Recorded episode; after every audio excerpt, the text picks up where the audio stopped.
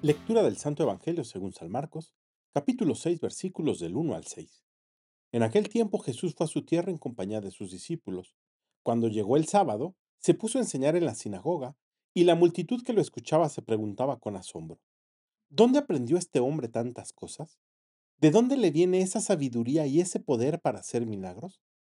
¿Qué no es este el carpintero, el hijo de María, el hermano de Santiago, José, Judas y Simón? ¿No viven aquí entre nosotros sus hermanas? Y estaban desconcertados. Pero Jesús les dijo, Todos honran a un profeta, menos los de su tierra, sus parientes y los de su casa. Y no pudo hacer allí ningún milagro, solo curó a unos enfermos imponiendo las manos, y estaba extrañado de la incredulidad de aquella gente. Luego se fue a enseñar en los pueblos vecinos. Palabra del Señor.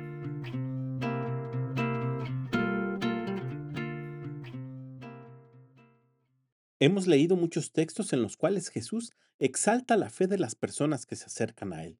Por ejemplo, el centurión romano, la mujer hemorroísa, la mujer que se acerca para pedirle a Jesús que libere a su niña porque estaba posesa. Y así, infinidad de casos.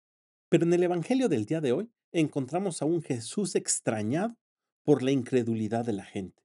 Y precisamente por eso dice el mismo texto del Evangelio que Jesús no pudo realizar allí ningún milagro, puras curaciones.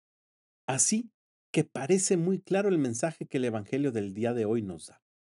Pidamos al Espíritu Santo que incremente en nosotros la fe, pero seamos nosotros también responsables de la fe que recibimos y ejercitémosla. Todos, desde que hemos sido bautizados, hemos recibido el don de la fe. Ahora pedimos que se acreciente, pero para ejercitarla tenemos que pedir como si ya hubiésemos recibido. Pedir creyendo que recibiremos lo que hemos pedido, nos invita Jesús. Así que, que esa sea nuestra oración.